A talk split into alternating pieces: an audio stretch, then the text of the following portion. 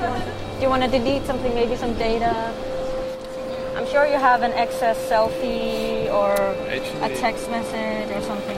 Yeah. So this is our compliance bubble in connection with the rollout of the general data protection regulation text.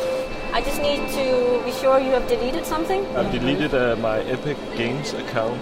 so you are compliant. I'm now compliant. Amazing. Yes. What's happening is that our friend Jasper is inside the bubble. The bubble is uh, compliance, and he only got to enter into compliance because he deleted something. So he deleted something from his phone, and he told us what he deleted.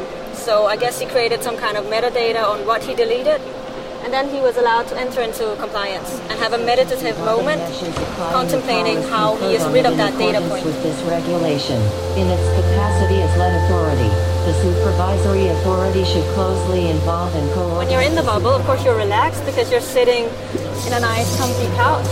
But then when you're listening to the GDPR text being recited by a very gentle, soft-spoken, well, female voice, you kind of are invited into how it might have a narrative or imply some kind of narrative as opposed to maybe just being a piece of text or a PDF that you once in a while have to look specific stuff up in. When you open it and you control F something that's very specific to what you need the GDPR text for.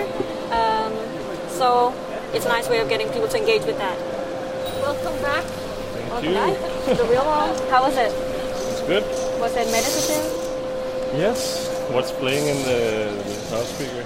It's uh, a voice, a soothing voice, reciting the actual GDPR legislative text. Oh. It's a different kind of experience in engaging with the GDPR.